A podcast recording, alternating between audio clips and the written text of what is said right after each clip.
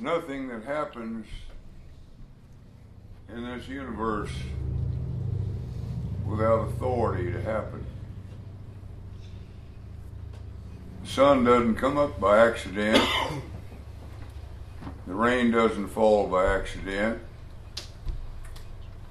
The continuation of the cosmos as it hangs within its uh, perspective traits and characteristics doesn't just happen. It happens by authority. We started a study a few weeks ago on the authority. What is the authority of this world? What is the authority that the stars and the moon and the sun, the cosmos, answers to? In Colossians 1:18 we learn that Jesus is the one who upholds all things by the word of his power. We learn in John 1 1 that Jesus is the creator of all things. He was the word that's spoken of there. In the beginning was the Word, John said. The Word was with flesh, and the Word was uh, the Word was with God, and the Word was God. The same was in the beginning with God, and by Him all things were made. and then it says, without Him was not anything made that is made. He's the Creator as well as the Savior of this world. And after his humiliation and his fulfillment of the will of God, the plan of God to redeem ruined humanity, he raised up in the fulfillment of it, and he said, All authority has now been given unto me in heaven and in earth. He took his divine position once again after making a sacrifice for our sin, after becoming a creature like you and I that he might associate with us, that he might uh, give comfort to you and I, in that he suffered in all points like as we are, that we have. And so we began a study on authority. Who has authority? Because you see, we look at this world in our very small understanding of politics and other things that goes on in the world. We we don't understand why all the trouble, the problems. Well, they have purpose, or they wouldn't exist. Problems can be the resolve to a situation. You understand that. You give your children problems when you take the belt after him. He has a problem. There's going to be some hurt and some tears, but the results of it is what you're looking for because you have authority and you know in your wisdom the outcome of this. And so we started a study weeks ago on authority. Who has authority? And I'm talking about not only authority over us, I'm talking about who has the total, complete authority. Now, Daniel, in fourth chapter, in verse 34, you remember Nebuchadnezzar, he ate grass like an ox for seven years. He was the ruler of the world. There wasn't a habitation anywhere that wasn't under his authority. He ruled the world by the design of God. And he got a little bit arrogant about his authority. He went out on his balcony one morning, as the Bible describes it, and he looked out over all that he ruled over, and he said, Is not this great Babylon mine, which I built with my might, for my glory? And it was about that moment that God struck him down to where he ate grass like an ox and lived in the field for seven years. And the pronouncement was that he'd be there eating grass like an ox until he come to learn who rules in the affairs of men. And he did. And he testified to it in the 24th verse, 34th verse. He said, Now I know that God rules the affairs of men. He sets up kings and presidents and rulers. And he does according to his bidding in the armies of heaven. And no man stays his hand of action when he sets it to do something, nor do they call him into question as to what he does. And so we were studying this authority, not only again of men and of our lives and of nations' lives, national lives. You know, you read the Old Testament, you see God's hand of rulership in those nations. And in His grace and mercy, He allowed man and His nations to go so far. But there's a line drawn in the sand. God's grace can be overstepped. Paul talked to the Athenian philosophers about it in Acts 17, verse 30 and 31. As he talked about this God that they ignorantly worshiped. And he said, he said, God at one time overlooked or winked at the ignorance of man. He was patient with man. But now, in view of the cross, he commands all men everywhere to repent. And here's why because he's established a day in which he'll judge this world in righteousness by that man whom he has ordained, wherein he's given assurance unto all men that he raised that one from the dead. And so the resurrection is assurance that that's the one that is the judge, the one that has all authority. And so the Bible is very clear that God, and Jesus is God, He's of the Godhead. God is a name. We understand that, don't we? It's a name. It's not of a one particular person, it's of three persons. It's like the Howard family. Howard is a name that represents six people me and my wife and my four children. We're all Howards. We lived in harmony with the same mind, the same judgment on things. I was the authority over that household. And so, uh, as we looked at the authority of all things, including the rocks and the trees, and the, and the, when you read in the Bible about the rocks hearing the command of God, don't laugh at that. Oh, but I didn't see no ears on that rock. Well, so you didn't. I didn't either. And so you didn't see no ears on the mountains that God talks to. But his authority is so awesome that he spoke this world into existence. And he talks to this world as you and I would talk to one another. And it answers him. He talks to these volcanoes and tells them it's time for you to erupt and get man's attention. It talks to the sea and says, Bring on the tsunami. It's time to talk to them people. And they hear him and they obey him. And don't be so stupid as to think, well, because they don't have ears, I don't know how they could hear. Hogwash. Anyway, we're speaking about, we've been looking for weeks at that authority. We've been trying to make it simple enough so that we can see it in a bird's eye view. We, there's the whole Bible declares what we're pre- teaching this morning. But we've we've uh, limited the scriptures down to just a few very impactful statements about this authority that God has. And so in the family of God is three God the Father, God the Son, and God the Holy Spirit.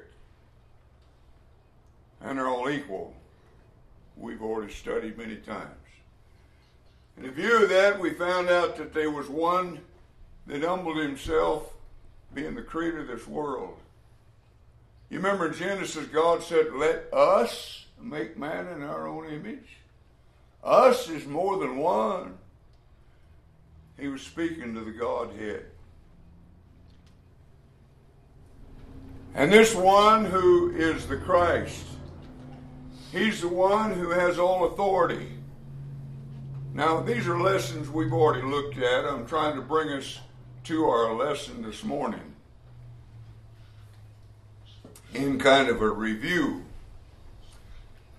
But Christ in Matthew 28, verse 20, declared, All authority has now been given unto me, because he finished the work that the Father done, after he'd humbled himself to become a man like you and me. A man who had to face the devil with faith only, as we have to. And he showed us the victory is in faith. Faith is the victory that overcomes the world. Is a biblical statement and he proved it. And here, uh, so we see that Christ has all authority in heaven and in earth.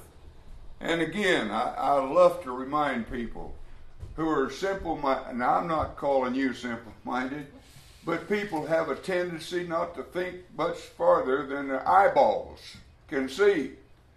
But let's suppose that there's someone living out there on them planets I don't believe that for a minute, but let's suppose there are. Look at the impact of what Jesus said. All authority has now been given unto me where? In heaven and on earth. There is no limitation to his authority. He rules this world. He sets up kings. He brings kings down. He set up Obama. He set up Genghis Khan. He set up all of these rulers had a purpose in it, had a purpose. We needed some whippings, and we got them. Did they teach us anything? Yes, they did.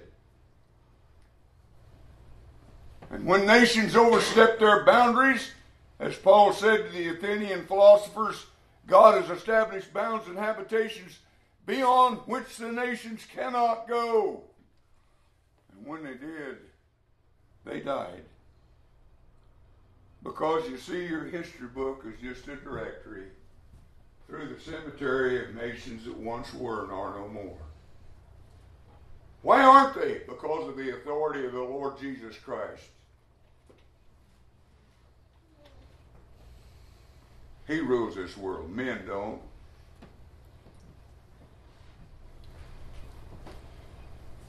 That's one of the comforting things about the Bible, isn't it? Man's not in charge of this world. God has a, a consummation of what this the purpose of this whole world out there in the future yet. And he's bringing it to its consummation through his rulership and authority. But getting back to what we've studied, Christ has all authority. Every bit of it. And that all authoritative word is vested, that all authority is vested in his word. Listen to him one more time in John 12, 48 through 50. He that rejects me, Jesus said, and receives not my words, has one that judges him. The very word that I've spoken, the same shall judge him in the last day. For I've not spoken of myself, but the Father which sent me gave me a commandment what I should say and what I should speak. And I know that his commandment is life everlasting.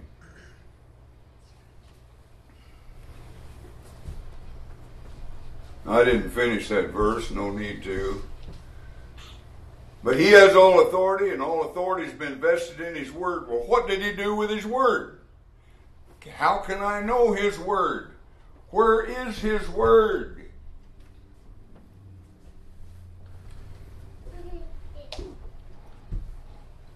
That all authoritative word was given to the apostles. And I think we studied that sufficient for you to understand that these men were special. These men were just not uh, vagabonds that drifted in and heard Jesus and thought they'd write something about him. In John 15, verse 16, Jesus told these 12 men, You did not choose me, I chose you. What did he choose him for? stay in that same chapter and read verse 27 and 28. He chose them to one day receive the Holy Spirit to guide them into all the truth. Not part of the truth, not some of the truth, not an inefficiency of the truth, but the complete, total, absolute truth about everything that pertains to man that he needs to know. The Bible's not incomplete.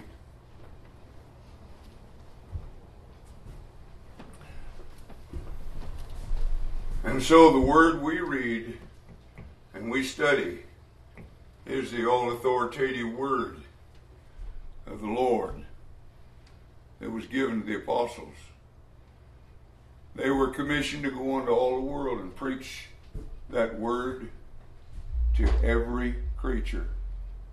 Oh, how could that be that these 12 men could go into all the world and preach the gospel? They didn't doubt it. You know why? Because they'd seen the power of the Lord in his miracles. They were convinced there was nothing impossible for him to do. And also, what did he say in the next statement after he charged them to go into all the world?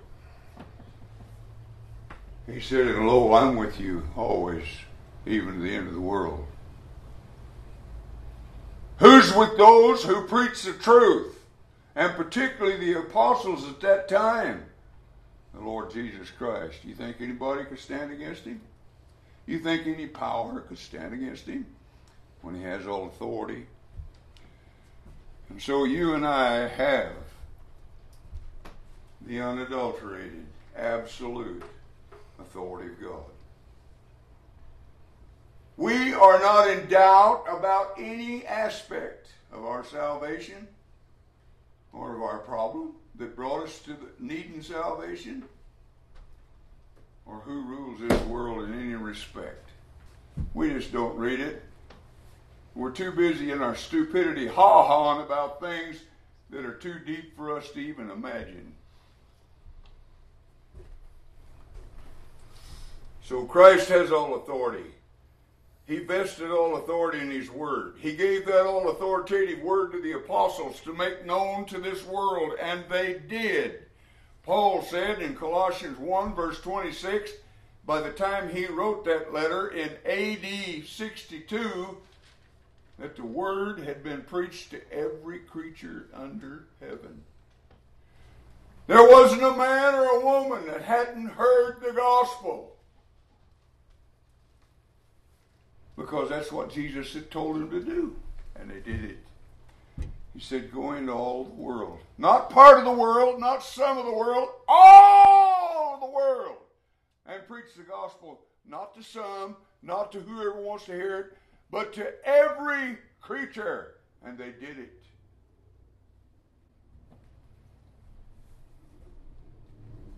We also looked in one lesson of the sufficiency of that word. Is it sufficient? Does it have the sufficient power to make take a an alien sinner, one who's steeped in sin, and bring him to the love of God? Yeah. Yeah. John, for example, John 20, verse 30 and 31. He waits till the end of the book to tell you why he wrote the book, but he does tell you why.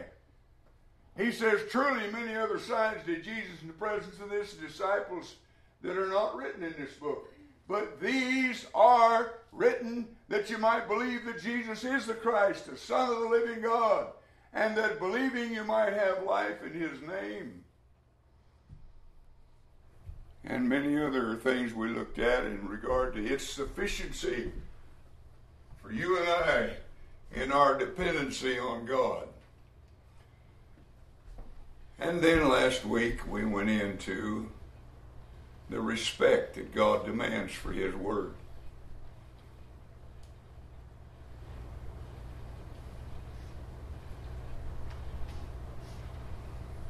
There's a judgment day coming. You haw haw at that?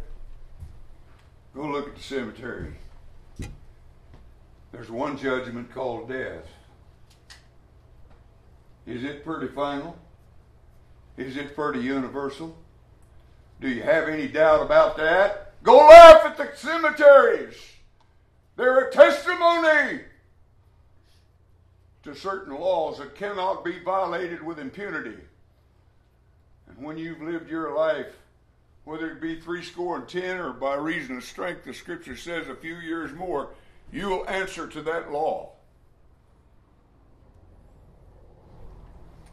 Well, that was because of sin.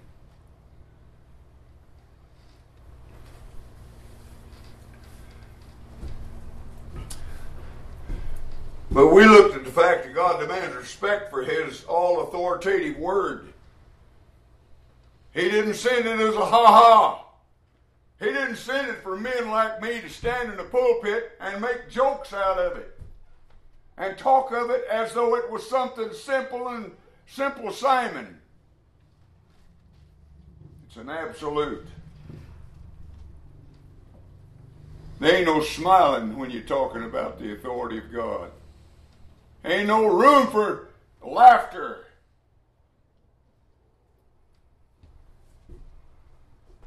First Peter 4, Paul, Peter said, If any man speak, let him speak as the very mouth of God, to the intent that God in all things may be glorified. 1 Corinthians 4 6, Paul said, Don't ever think of any man above God's word. Don't ever elevate some man above God's word. If he can't show you in God's word, then he's a liar.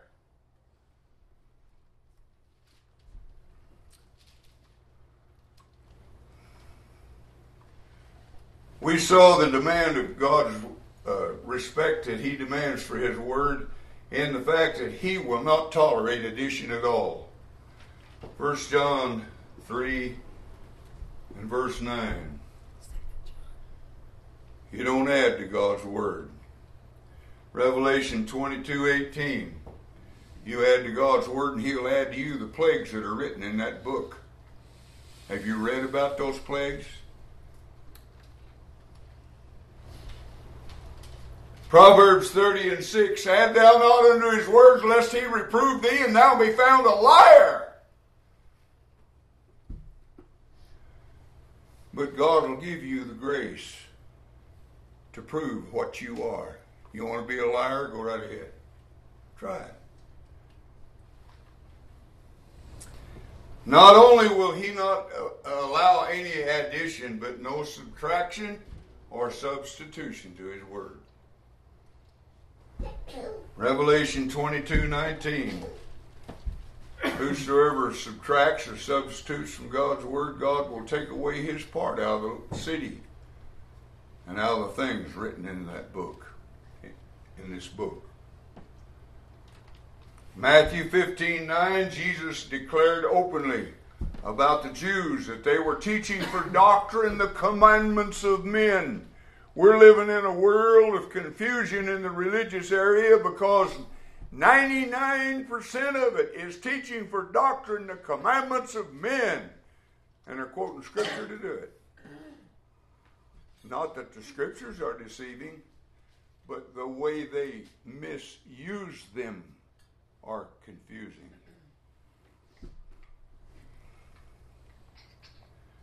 There's been many a soul led off into Mormonism, into Jehovah Witnessism, into uh, Seven Day Adventism, into Catholicism, into all of the isms of this world. They've been led into them through their ignorance because they're not reading this book. And when you sit down in an honest study with an honest soul about the truth of their doctrine, they see immediately how ridiculous and how false it really is.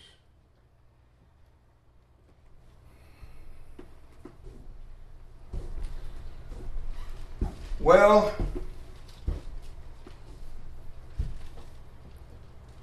we got down to our lesson for this morning. Number five.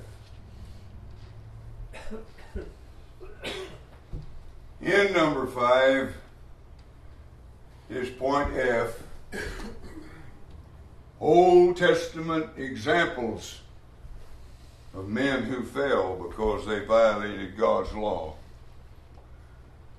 Now you got to understand that these men fell because they answered to law. They was under law. But it doesn't mean that they was lost eternally because a lot of them we know went to heaven. We read about in the New Testament. But they died in the Old Testament because they violated law. Look at Moses. God chose Moses. God testified that there was not another meek, there was not a meeker man than Moses. God chose him to lead the children of Israel out of Egypt's bondage. But God disobeyed God. Uh, Moses disobeyed God. And God said, Because of your disobedience, you're going to die. You won't see Canaan's land. And God graciously took him upon Mount uh, uh, Mount Horeb, showed him Canaan's land, and he died, and God buried him. He answered the law, but he was saved by grace. So keep that in mind as we deal with the fact that God demands respect for his word.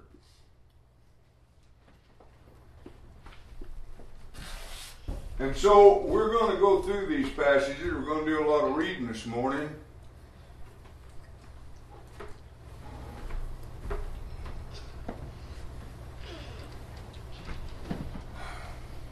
In Romans 15 and verse 4, let's start there as we look at these Old Testament examples. Paul informed us in the New Testament that whatsoever things were written aforetime, that's back in the Old Testament. Whatsoever things are written aforetime were written for our learning. Do you know what the colleges has been teaching for years? The schools that you pay the top dollar for the highest education and pedigrees. You know what they've been teaching? Oh, you don't need to study the Old Testament. Why, we're under the New Testament. That Old Testament done away with. Why? It's a waste of time to study the Old Testament. Well, they just called the Apostle Paul a liar. He said, Whatsoever things written aforetime were written for our learning that we, through patience and comfort of the Scriptures, might have hope. And so we're going to go back to the Old Testament, and we're going to learn, particularly in this case, the authority that God has for His Word.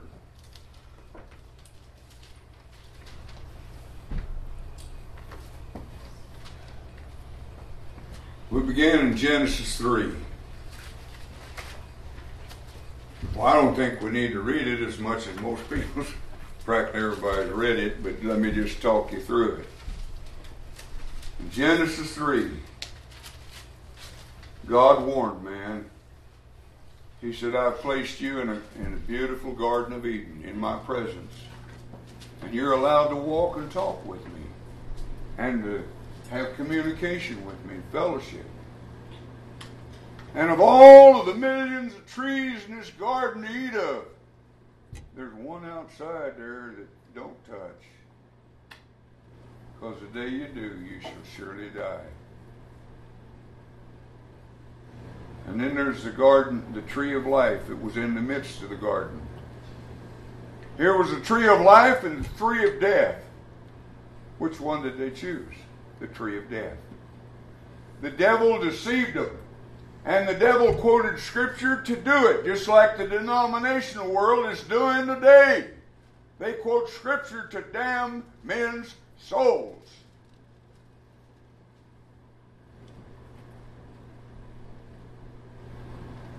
Because the devil asked Eve, Has God said, Thou shalt not eat of that tree?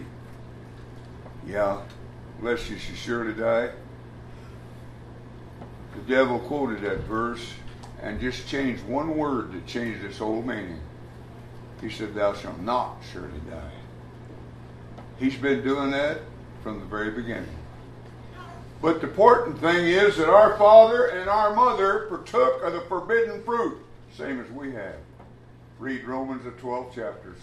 Romans 5, verse 12. We've done just like our father Adam.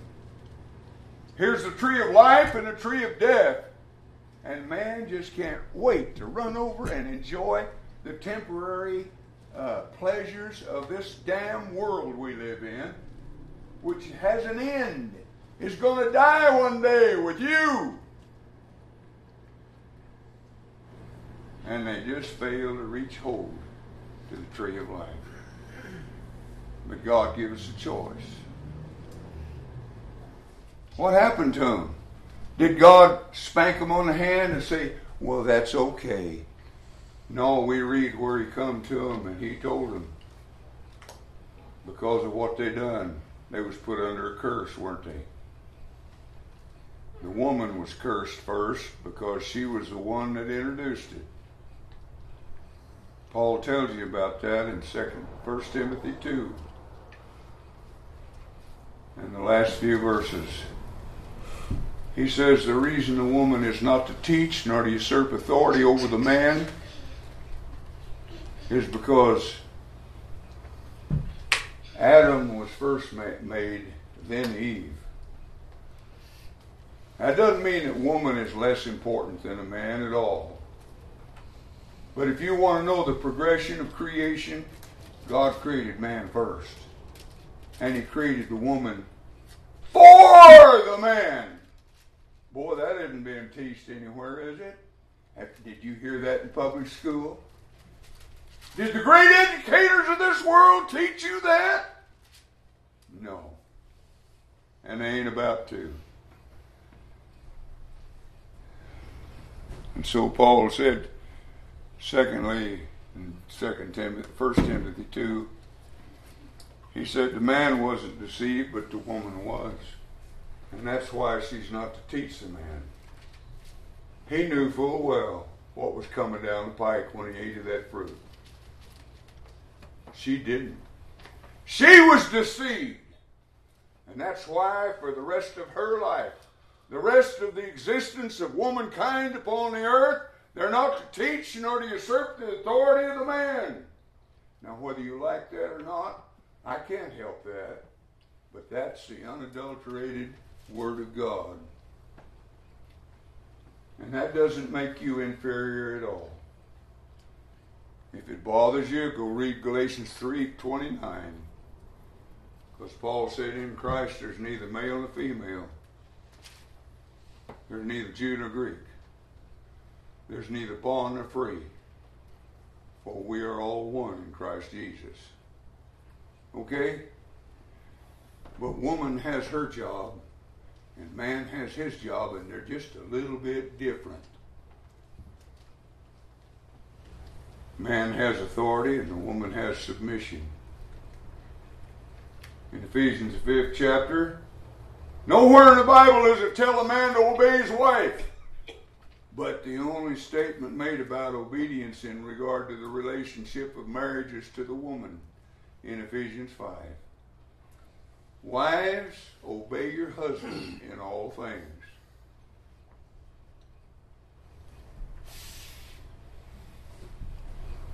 A woman plays a very important role, or God wouldn't have created her. She's the emotional side of the family. She's the one, the glue that holds it together. The man is the one who rules primarily from logic and reason and he's the one that's sent out to face the world in view of his wife and the children.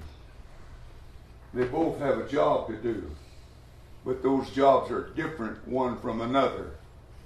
Schools, did they teach you that in school? I'll bet you a million dollars they didn't.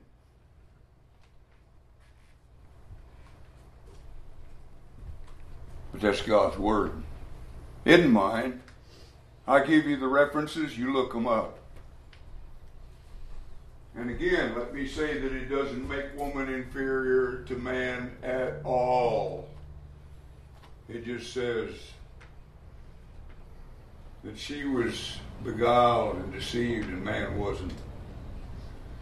And for that reason, she's not to teach nor to usurp the authority of a man. She has no right to the pulpit. Can I say it any clearer? Or the teacher's podium.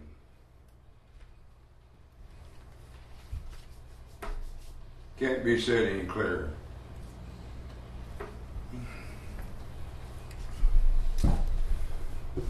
And so, because of their sin, somebody says, well, wasn't God kind of hard on them people? Why? All they did was just partook of a little fruit.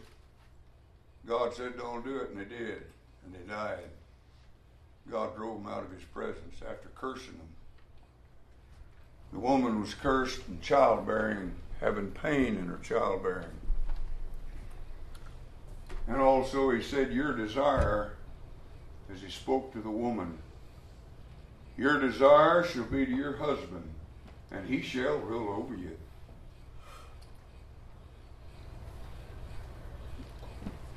I'll never forget on a construction job in the lunchroom, we had a woman inspector, and boy, she was hot headed and she was a woman's liver.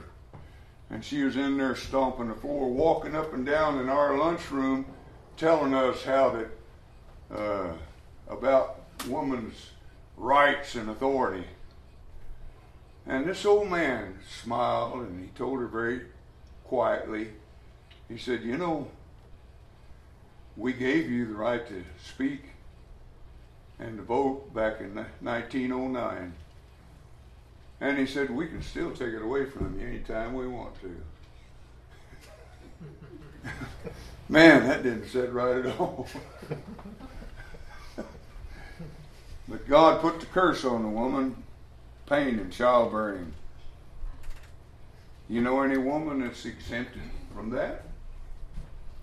What about the great doctors of today? Can they invent a medicine, a pill you can take to avert the the curse of God on the sin of woman and introducing very naively sin into this world? No. And then he put a curse on the devil. I'll put enmity between thee and the woman, between thy seed and her seed, and he shall, speaking of the seed of woman, he, the Christ, shall come forth and destroy thy head, but thou shalt bruise his heel. That happened at Calvary. That's where the devil's power and influence over man to destroy him was destroyed itself.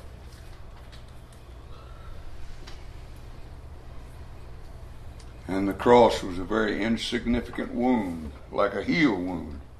A heel wound will heal. A head wound won't.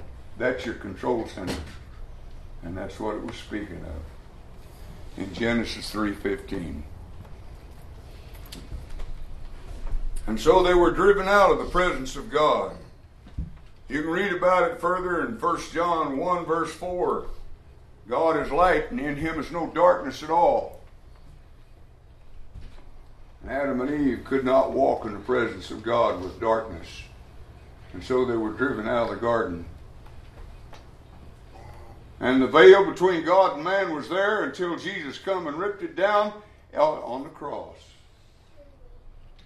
And he gave us his righteousness. And he took our sin. Well, that's a lesson within itself.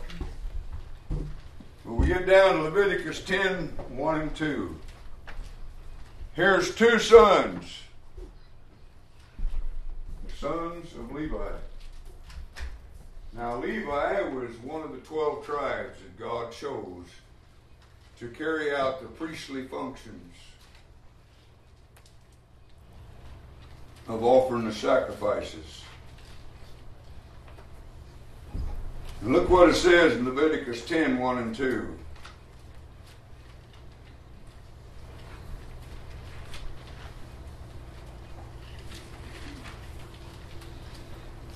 and Nadab and Abihu, the sons of Aaron of the Levitical priesthood. They took each of them his censer, and they put fire therein, and laid incense thereon.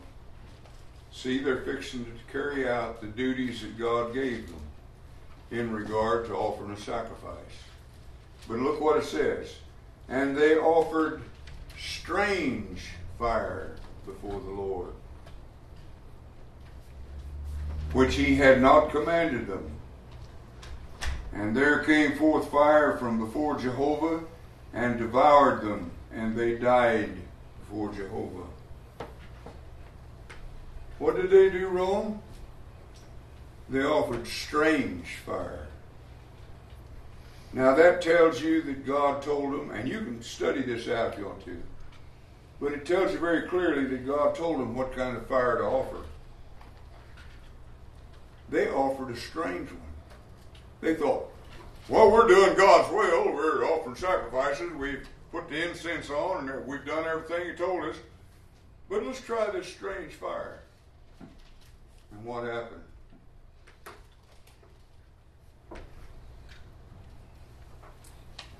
And there came forth fire from before Jehovah and devoured them, and they died before Jehovah.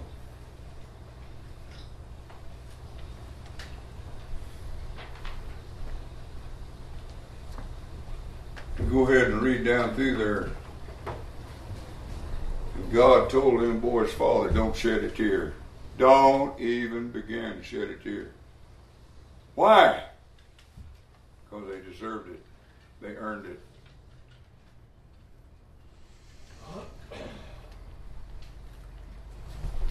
Does God demand respect for His Word? I believe so. Let's look at another case. Numbers 20 in regard to Moses. You can read that chapter if you want to. No need for me to read it. But Numbers, the 20th chapter.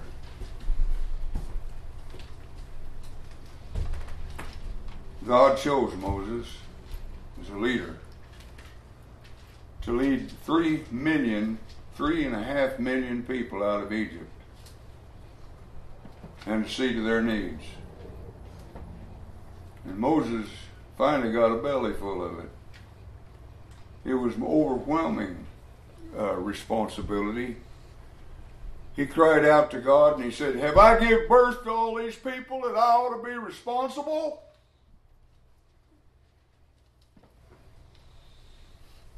Anyway, God let them come to a point to where they needed water in the desert. God was wanting to show his power and his love. He sent Moses and he said, See that big rock over there? Probably a mountain. That's the way I understand it. A mountainous rock. He told Moses, Go over and speak to that rock to bring forth water for three and a half million people, their sheep, their oxen, their cattle, their, all of their animals. And Moses had a belly full of them people. I don't blame him. And he went over and he struck that rock. He didn't speak to it. God said, Speak to it. He struck it. You read of an earlier occasion when they were crossing the Red Sea, when God per, uh, performed water for those people the same way. Only on that occasion, God said, strike the rock. But this time, God said, speak to the rock.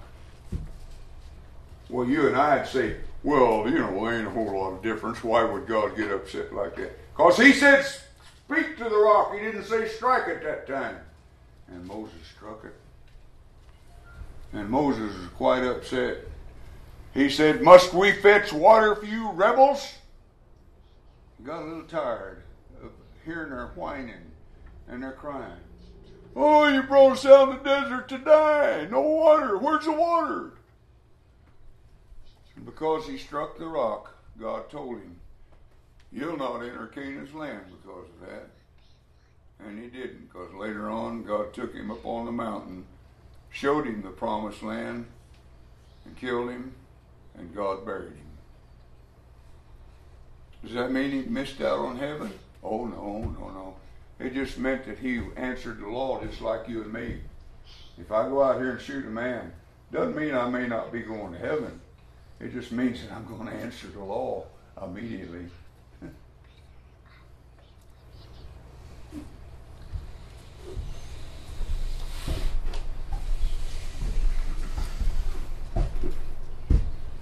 Our time's up. We've been up for 15, 20 minutes. Let's stop right there and we'll begin in Samuel next week. I didn't think we'd get through all of this. You and I need to be impressed with what the Old Testament has to say about the authority of God. Whether you like it or not, that's the way it is. You're living in a world of responsibility. You don't believe that? Go out and put a put a a blinder on your eyes and stand in the freeway. There's laws out there to govern that, isn't there? Somebody ain't gonna see you and smack you to pieces. You ain't gonna be here no more. Life demands recognition of law and respect for law. And we're dealing with the law of God. It's going to deal with your eternity. And so we'll finish that next week. And then when we finish this phase of studying about the law of Christ and the, the respect and the sufficiency and the deliverance of that law, then I want us to go into what that law is. What is the law of Christ? It's a law of grace, that's true. But what is that law? What must we obey to be saved? The world is confused about it. 99% of the religious world laughs at baptism. They say, oh, that's just an antiquated doctrine that the Church of Christ picked up somewhere. Is it? We'll see when we get into that study, but it'll take us a few weeks to get through that one too. But we're next week we'll finish up with these five presentations of the law of God. Thank you. Let's stand while we sing our closing.